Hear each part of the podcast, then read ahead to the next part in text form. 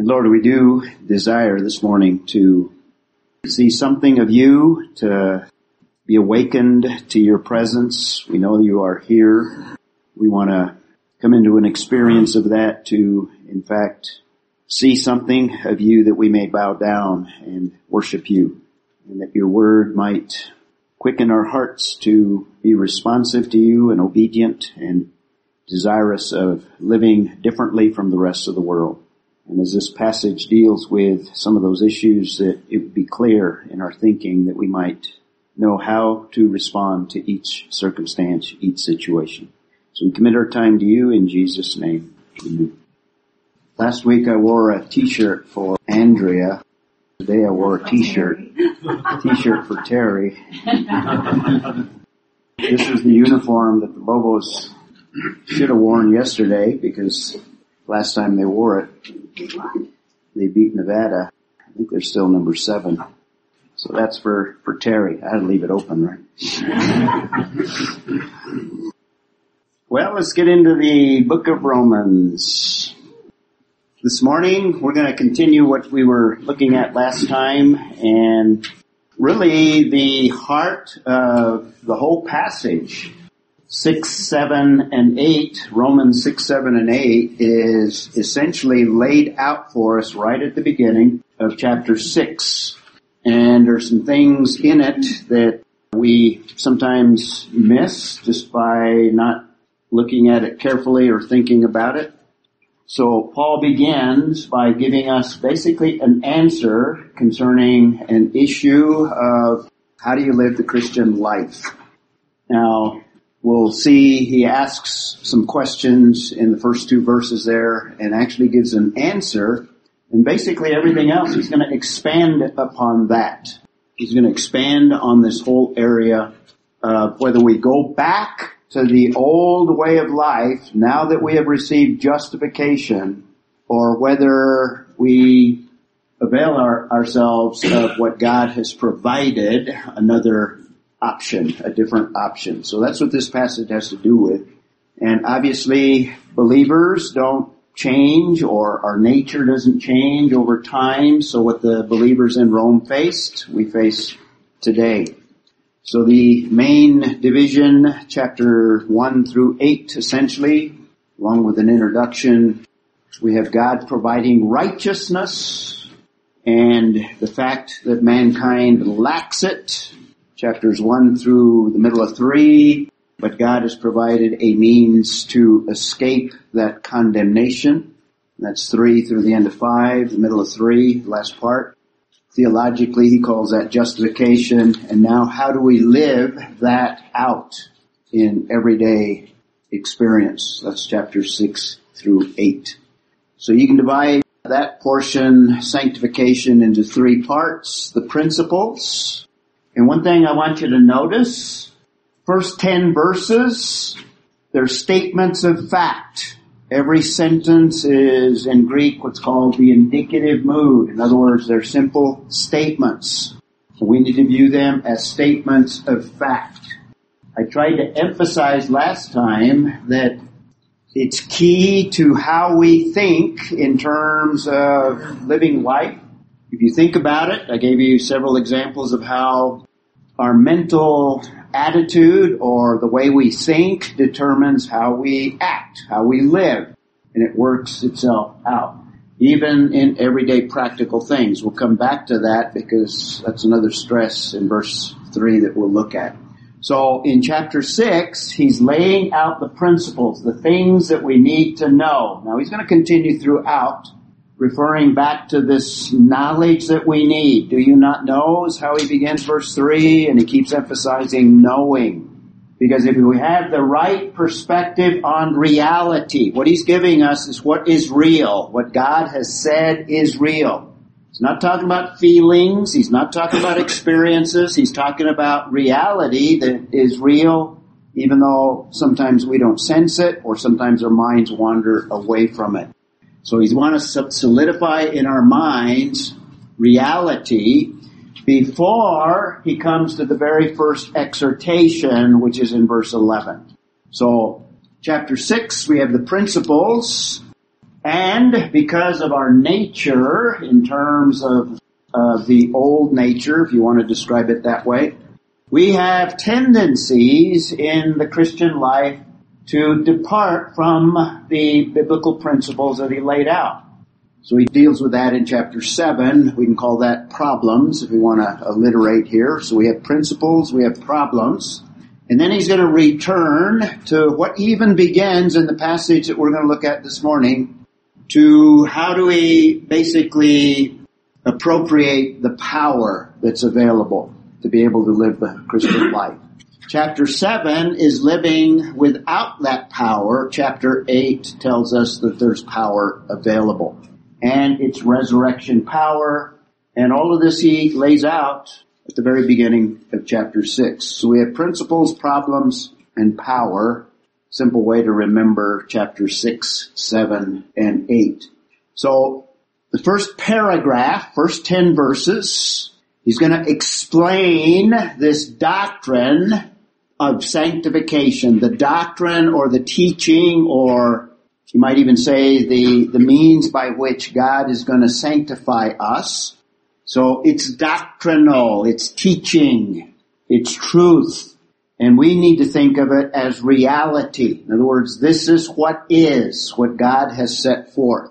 So he raises the issue. We've looked at verses one and two very quickly. What shall we say then? Implying he's already talked about something. He's talked about justification by faith. So what do we do now? And the last thing he talked about is this concept of the abounding reign of grace, the possibility of grace as a result of abounding sin, you might say, or abundance of sin. So the question is, shall we, are we to continue in sin so that grace may increase? In other words, there's enough grace to cover any sin or any sinner, no matter how depraved. And even the more sinful mankind is, there's an abundance of grace to cover that. And God gets the glory for it. That's the whole idea of grace. So if that's the case, well, why not just add to that and continue in sin? That'll add to God's glory. And obviously the answer to that, may it never be. In other words, it's totally inconsistent. It is totally contrary, not only to grace, but it's totally contrary to what God desires to do in the believer. So may it never be. And he's going to answer his own question, how shall we who died to sin still live in it? It's totally inconsistent with who we are. So we spent some time looking at that little phrase, continuing in sin, and now he answers it in verse two, how shall we who died to sin? And last week I spent a lot of time looking at this concept of death. And you have to follow this through. We saw it in chapter five, so it was just kind of a review of what we saw in five. He's using the idea or the concept of death, the biblical concept, apart from uh, physical death, ceasing to breathe and your heart stopping. The abundance of passages, and particularly here, when speaking of death, it's talking about the death. The death, that's why we went back to Genesis three, where the, the death began, and where the death came into humanity. So he's talking about the death that was imposed by Adam and Eve. And from Genesis three, we see that Adam and Eve did not physically stop breathing after they sinned. They started to die, physically even. Remember, I gave you several areas. So when we're talking about death, we're talking about what I can describe as a comprehensive idea of death. So how shall we who died to sin still live in it? So he introduces this concept of death to sin. We looked at that last week. That's the answer to the question that he raised. That's the heart of living the Christian life, is this concept or this reality. In other words, this is real. There, something has happened to the, the person that is trusted in Jesus Christ. Something took place in the life of those that have become justified, as he says. So this is key. Now he's going to expand on that in verse three. Also key is this union that has been established between the believer and Jesus Christ. And he's going to use interesting language here that we need to look at. We're going to look at some detail here today concerning a word that throws us off. The word baptize. We'll take a look at that. In fact, I'm going to spend most of the time looking just at that because there's so much confusion, even amongst commentators on this passage. So we need to carefully lay it out. So that's the essence. That's the truth. That's the reality that is key to living the Christian life, realizing we are dead to the sin, or you might even say the sin nature. A break has been established between who we are in Adam. Remember, he started developing that in chap- the end of chapter five. A break has been made such that there has been a separation, you might say, a death between us and that old way of life, and a new relationship has been established, a union with Christ. Those two ideas are necessary for us to keep before us in order to be able to not only resist temptation, resist Satan, and resist the influence of the world itself. So this is the key. This is the reality. This is the truth. Gary. The dead to sin, then, um, obviously our sin nature is not dead. That's correct. But so you kind of focused on now there is a separation. So it's really not gone. It's not dead. It's not gone. Well, it is dead, according to Paul. There has been a break between who we are in Adam. Now, we have not lost the potential or the the ability or the inclination that we had. That has not been removed. That is still there. Right. And that's the problem. And we'll talk about that some more when we get to chapter seven. But we need to realize a real break has been made between who we are today as believers and who we were before we trusted in Jesus Christ. He's going to expand this, Terry. He's going to say a lot more about it, so we'll talk in more detail. Bill. Death is to the power of sin. Mm-hmm. Exactly. That's the fundamental death. Yes, yes. It is very good. The temptation is gone. It's still there, but we no longer are. We no longer have to sin. Yes. The power's been broken. That's the power has been broken. Good way of putting it. Exactly. So that's the principle. In fact, the two principles. The first is an answer, but you could say it's also a principle.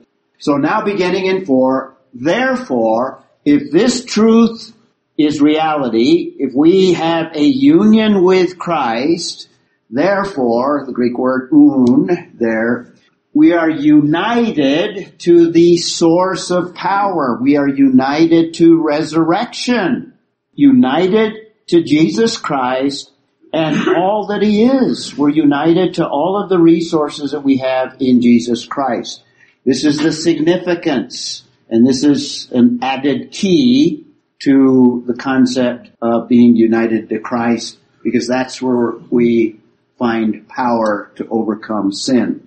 And now five through ten, and for if, in other words, if all these things are true as well, now he's going to expand and explain in more detail this concept of being crucified with Christ. We could call it co-crucifixion. And also resurrection with Christ. You could include burial with him as well. So co-crucifixion, co-resurrection. Now he's expanding upon it or explaining it. And it's not till he lays out the truths of actually from verse one to verse ten does he begin to enter into application. In other words, okay, how do I respond to this? This is reality. This is true. This is what God has said. It's not a feeling. It's not some mystical experience, but it's just as true as the law of gravity that you cannot see as well. You know it's there because you have contact with it. So also these are truths, these are spiritual truths that are reality that we need to keep in, in focus in the Christian life. So verse eleven, even so, reckon yourself. or trust that this is reality. Trust in reality, what he's laid out. Ten verses of truth. Ten verses of reality. Now he's calling upon us to believe it. And by believing it, we begin the process of appropriating it. Now verses twelve, thirteen, and fourteen is going to expand upon that and give us more insight in this application. But the application doesn't come till verse eleven. You got it? That's why I'm carefully trying to lay this out, because we miss this. We come up with things that we do in, like in chapter seven that he's going to talk about. So how shall we, who died to the sin, that power of sin that dominates the unbeliever. The unbeliever has no option other than to live in that sphere or that environment of sin. How shall we who died to it still continue to live in it or still live in it? In other words, life after salvation, life after justification, that initial phase of salvation. So the answer that he gave us, and just to review, we talked about death. There's two words that he uses in this context. He uses a verb, apothnesko, one hundred eleven times in the New Testament. And by the way, that word is used in a similar way in the Old Testament as well. I showed you from Genesis three last time. Basically, the idea to die in general. The idea to die. So the word to die, broadly speaking, it's used half the time in the sense of your heart stopping and you stop breathing and that's it, as far as this life is concerned.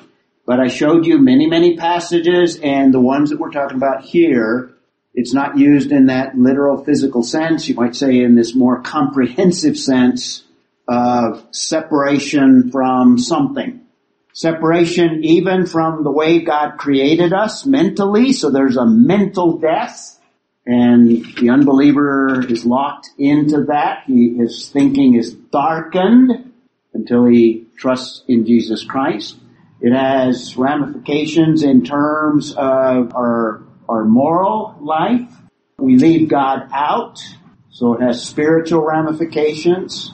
It has moral ramifications, has intellectual ramifications, it has emotional ramifications. We went to Genesis three for examples of all of that.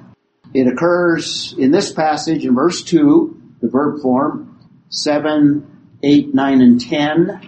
And then there's a corresponding noun, same idea, often trans- translated death. And again, that word, one hundred nineteen times, is used in both senses. Death in terms of no longer breathing, but also death in terms of this separating from something. Death from uh, the ideal of what God has created. Physical death is separation of body and soul and spirit. Physical death.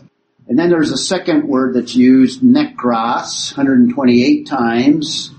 Same idea, it's a synonym, it's used in the same sense, and in some contexts it's also used in those two senses as well.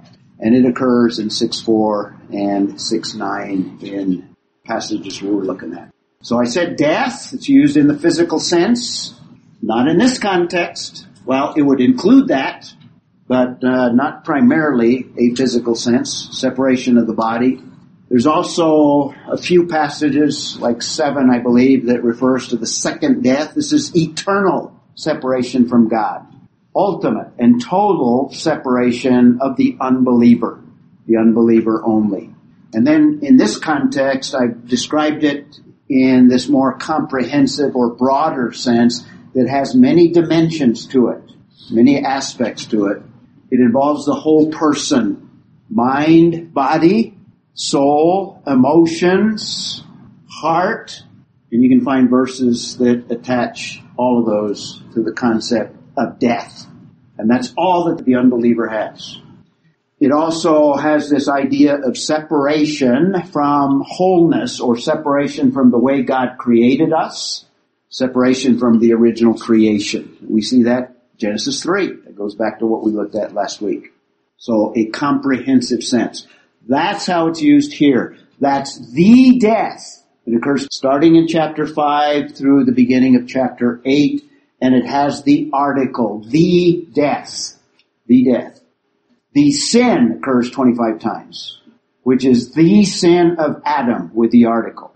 But we also have corresponding, I don't think it's twenty-five, but it's uh, all of the occurrences are the death as well, referring to the death from that sin or the sin of Adam that you and I inherited from him. So death to sin, the concept here is we've died to it if you have become a believer. And as Terry pointed out, the old nature is still there. That's not removed. It's not eradicated. So he's talking about dying, as Bill says, to the power of sin. So when we go back to that old way of life, it's a choice. The unbeliever has no choice. He's locked in. Okay? So it's the sin or sin nature that comes from Adam that is in view in this passage. That's what we have died to. It's a real separation that does not take place until there is spiritual birth. That's what Jesus describes as, unless a man is born again, he will not see the kingdom of heaven. This rebirth. You have physical birth, but you have to have a spiritual birth. It's not going to church. It's not trying to do good works. It's not trying to please God in all the ways that we try. It's a birth, a rebirth, a new beginning, a real separation at spiritual birth. Let's take a look at this in more detail, because this is key. This is important. Somebody look up Galatians two nineteen. Somebody look up, and whoever gets two nineteen, be ready to do chapter six as well. Colossians, who wants to do Galatians? Who's got Galatians? Jacob. And who blinked over there? Connie blinked. Colossians two. And Second Corinthians five, who wants to do that one? Jeremy looked the uh yeah, blinked. Uh, raised his eyebrow. And whoever got Colossians two, why don't you be ready to do uh, Colossians three? Who wants to do First Peter two? There we go. Definite volunteer there. No hesitation, no blinking, no twitching, nothing. Okay, Galatians two. Who's got it? two nineteen. two nineteen. For I, through the law, died to the law, that I might live to God. Died to the law. He's talking about the same concept. Galatians is a mini Romans, by the way. Galatians deals with the same concepts that he, that Paul is dealing with in Romans as well. He's talking about this death. He's talking about the same death. When I died to sin, in other words, when I was reborn, I died to the law. So, you are no longer under law in the sense that this is what directs our life. He's going to expand upon this when we get to chapter seven. Okay, Galatians, you got six fourteen? six fourteen. But God forbid that I should boast except in the cross of whom Lord Jesus Christ, by whom the world has been crucified to me and I to the world. What does he say there? I have been what to the world? Crucified, same concept we have in uh, chapter six. In other words, the idea of being dead to what in this case? To the world.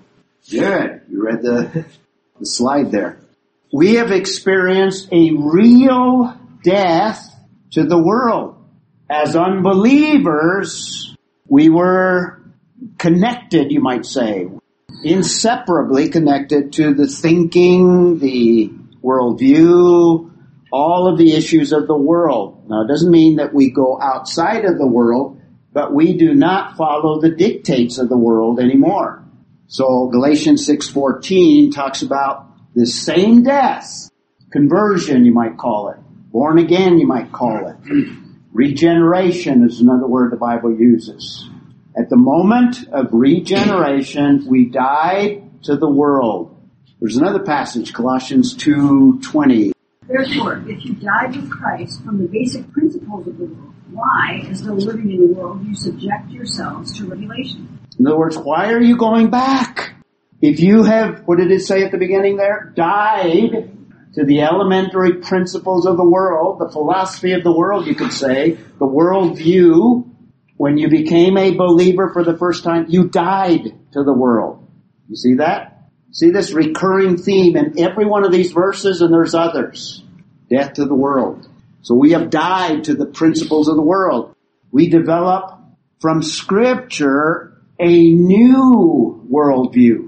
Mary Lee. So this is really just picking up on what he said uh, in five about being slaves to sin. If yep. we have been a slave all our life, we have no way of knowing how to live other than as a slave. And so we have to learn not only the freedom, but the responsibilities and all the rest that one, a person who was totally under the control of another. You do this, you do that, yep. blah, blah, blah.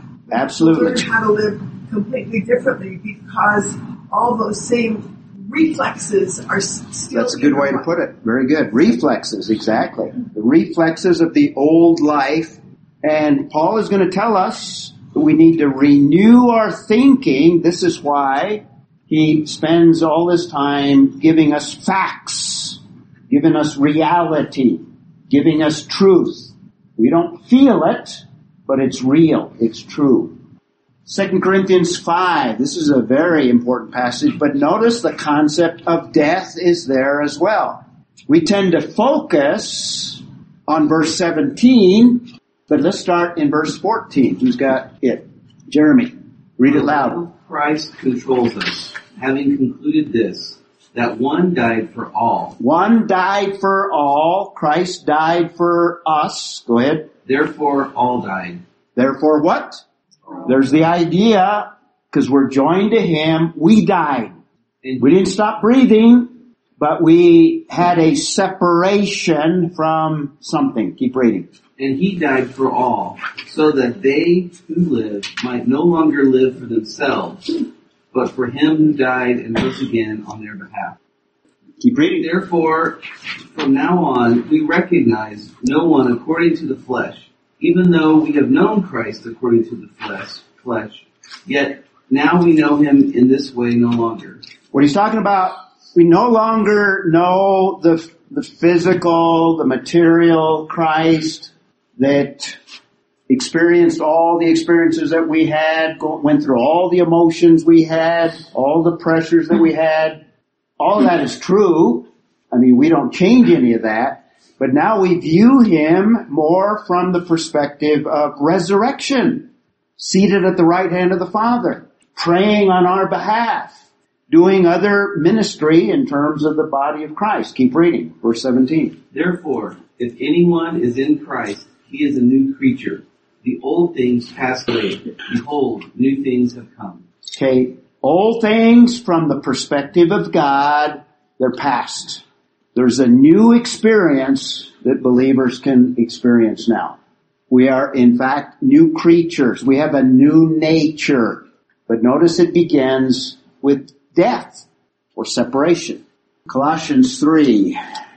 Then you were raised with Christ. Seek those things which are above, where Christ is, sitting at the right hand of God. If we have what? What was the first part of that? You were raised with Christ. And this is what Paul is talking about in Romans six, resurrection. We've been raised with him.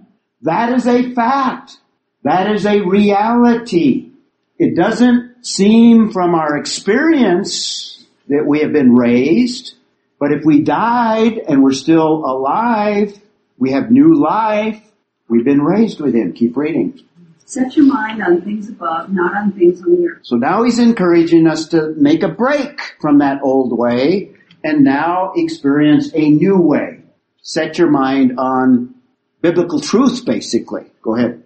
Well, you died, and your life is hidden with Christ in God. Okay, you died, and our lives are now hidden. In other words, the world doesn't see it, but sometimes we don't see it. Sometimes we get clouded, and our minds go back to the old way of life. Then First Peter two twenty-four.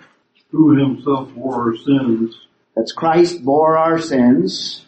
In his own body on the tree. Death on the tree, crucifixion, same idea. That we, having died to sins, might live for righteousness, by whose stripes we were healed. Okay, we died to sin. So it's not just Paul is the point I'm making. That's why I'm giving you Peter as well. It's prevalent in Paul, with all of these verses. Galatians, Colossians, Second Corinthians, but Peter as well in First Peter two twenty-four. the concept of death to sin. A separation has been made, has been established. That's truth, that's reality. So we've seen key terms here. We've seen sanctification, set apart for a purpose. God has set us apart to be used by Him.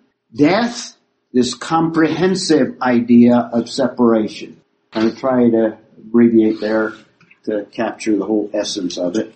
So the principles we've laid out, we've seen that grace is available. That's how he begins with the whole concept of grace. Now this is key. Death to sin is a new reality, a new fact. Just as real as the law of gravity. We walk around and don't think about the law of gravity, but it's there. It's real.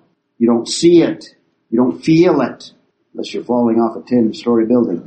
But it's just as real. This is a spiritual reality that God has established that is just as real, and we need to keep it in our thinking, and then our actions can stem from it.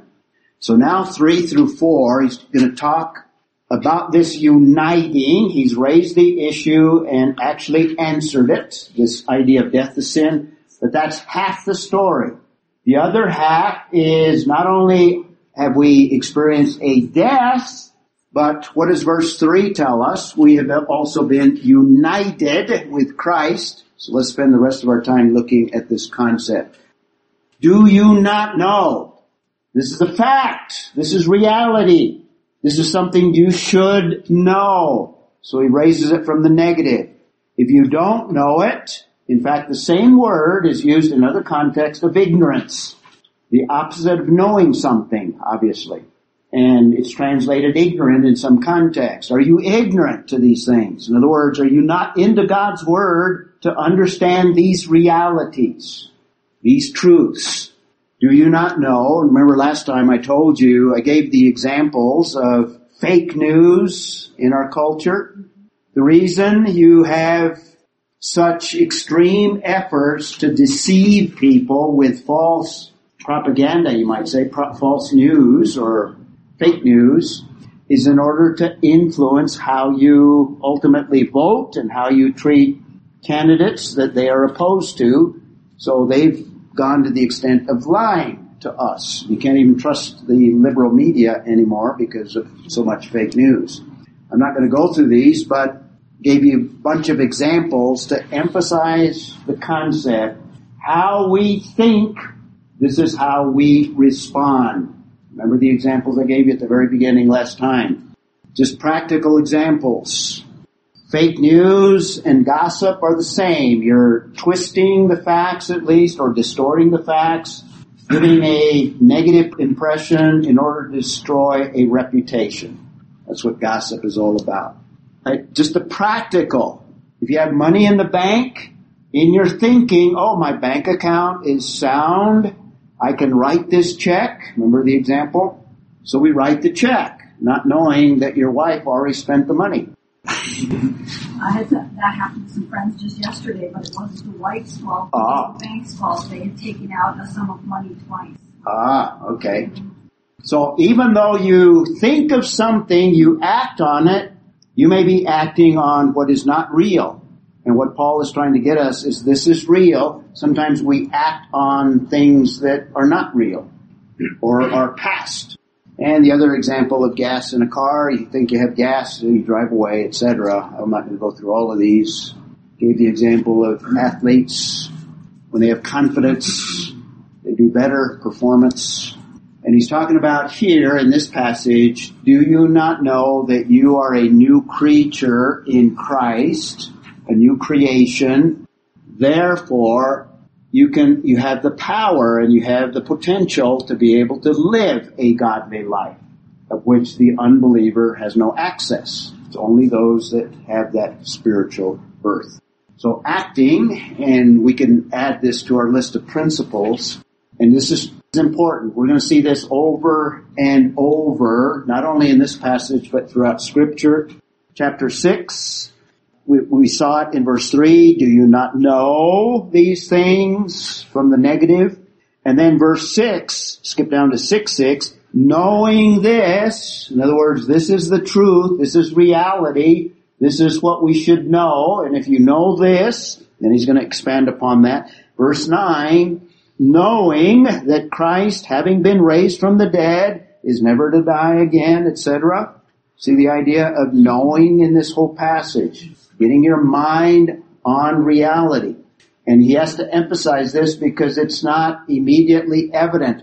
Our thinking goes back to the old way of living, the old way of processing data, the old way of not only thinking about reality, but then now we respond in like, in like kind. So the knowledge of the truth is crucial. This is why we study verse by verse to get an accurate picture of reality, an accurate view of what God has revealed. This is why it's important to spend time in God's Word so we have His truth, because that's reality. Otherwise, we are responding based on things outside of reality, real, really, and outside of what God has revealed. Okay, or do you not know that all of us who have been baptized into Christ Jesus, now he throws us off, not intentionally, but because of church history here. When we see the word baptism, what do we think? Water. Infants. Infants in water. Adults dunking. dunking into a tub. This has been a controversy in church history. And when they translated the King James Version, maybe even before that, they debated, how do we translate this word that we have in the Greek? Because already there were different views in terms of the mode of water baptism. There were different views on it. And because it was so controversial, what did they do? Did they translate the Greek word? They punted. They punted. They transliterated it as Pat. In other words, all they did was just make it into an English word. And let me show you what it looks like here. So here we have the term baptizo. All they did is just change the last part of it to make it English. They didn't translate it. But the word basically means to dip something, and it was used in the time before the, the New Testament was written, in the classical period. It was used as an initiation of a soldier, a young soldier that had completed his training, and he would take his sword and he would dip it in the blood as a worthy warrior that was now going to go to war and draw blood. So now he's identified by this ritual of dipping his sword into blood. He's identified with the army such that now he, he goes to war. He's one of them. He's no longer this wimpy guy off the street that needed to go through training. Now he's part of the force that's going to go to war. So it had some identifying aspects to it in that type of a context.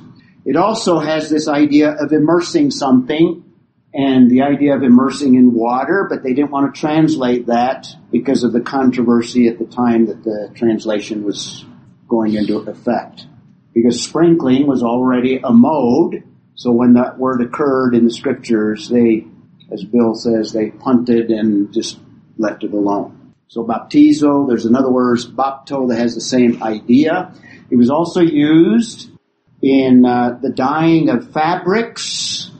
If you had a white linen fabric and you wanted it to become bright blue or whatever color, and you had a dye, it would be immersed in the dye, and when it came out, it would be looked upon as a new uh, garment, totally different garment. Instead of now white, identified as white, now it's identified as this dark blue, whatever the dye color was. That's the literal idea behind the word. Now there's a noun part as well, or a noun, a noun form, baptisma. See the same thing, same idea. They didn't translate it. The idea of baptism. So to baptize or to dip, to uh, to wash, to immerse, and or the noun is to baptize. There's also another form, baptismas, same idea, same word group. It's a dipping or a washing or washings. And you can find that translation. In fact, I'm going to give you one in a moment here. So that's the term. You, you see how we got the word? Rather than translating it, they kind of punted, and as a result, there's some confusion concerning the meaning of the word. So I'm going to give you, I don't have time today, but we'll start it and we'll complete it next week. And what I want to give you is kind of a biblical picture of this broad concept of baptism in order that we can understand how he's using it in chapter six. One commentator said, we've arrived at chapter six, and I hope we can get through it without getting wet. Because Paul is using this word in a sense other than water baptism. Okay? Water baptism is not here. Even though for some, every time they see the word, that's where the mind goes. So let me give you a quick overview here. And by the way, I don't know if you recognize some people here. Anybody recognize? You got the same uh, shirt on there, Betty. Oh, no, see? I was in the cheering squad. I was in the cheering squad. Yeah, that's my aunt in the bright red, and I don't know who else is here. Oh, yeah, with a cap there. Where's your cap today? Anyway, that's the Jordan River, and that's the site that more recent archaeology seems to point somewhere in that area. Jesus was baptized in the Jordan River. So when we visited that site, we had some baptisms.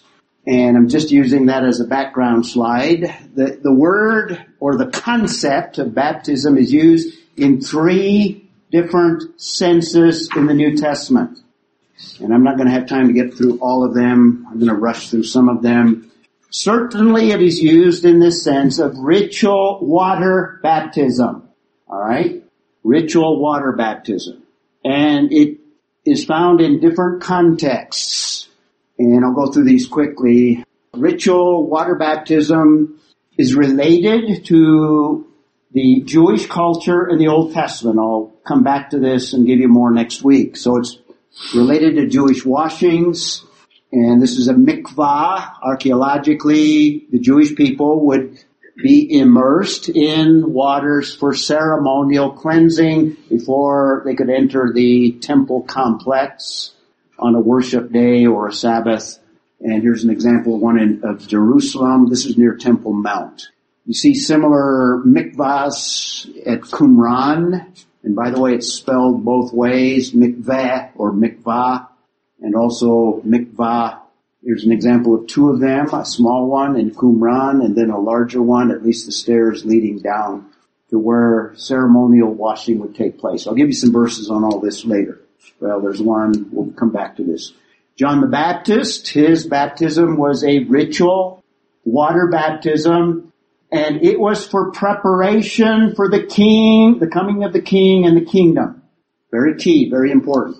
Jesus was baptized. He did not need John the Baptist's baptism because he was the king. But he was baptized, and I'll give you some reasons next week.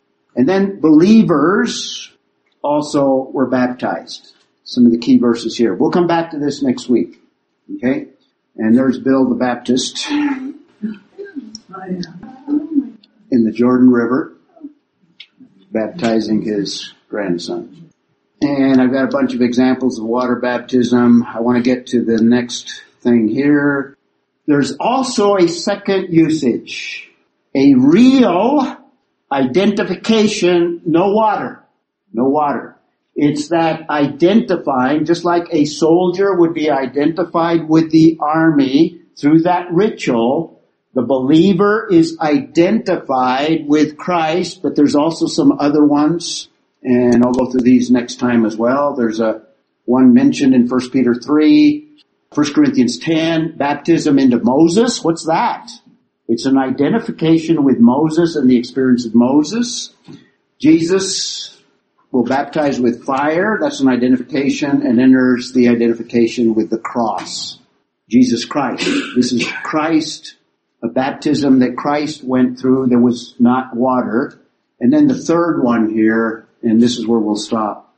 Also a real spirit baptism. Baptism of the Holy Spirit.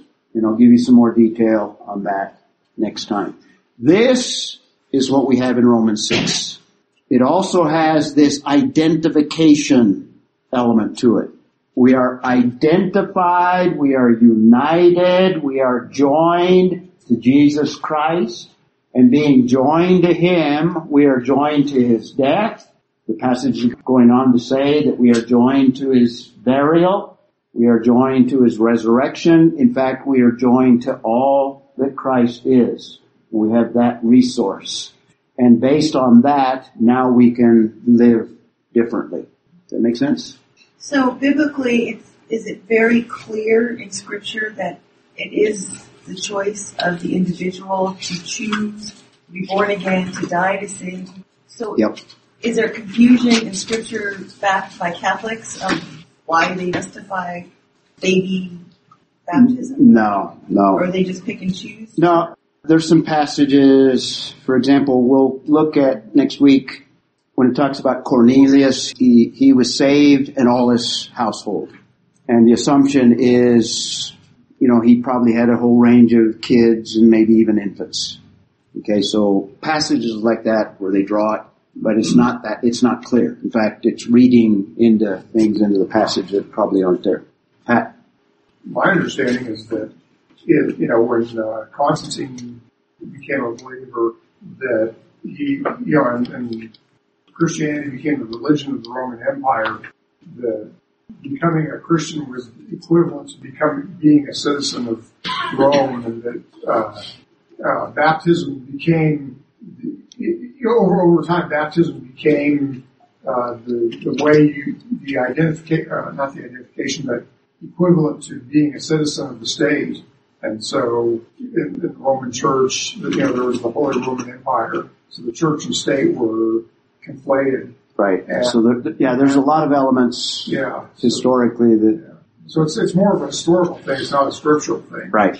But they justify it based on passages like the Cornelius, and there's another one, the jailer at Philippi, he and his his household, which would include the whole spectrum. Who wants to close for us? And we'll come back to all of this and I'll expand it next week. We need to. We need to. We need to. All right. Anyone that is born again, we now have the possibility to live a life empowered with resurrection power, empowered by Christ. The unbeliever does not have that. Bill. Father God, just thank you for, uh, thank you for making it clear in your scriptures, which we just read it. Thank you, Father, that this whole issue of identification is part of our embracing Christ. We're grateful for the time. We're grateful for you instructing Ray to teach us and giving him the words to say.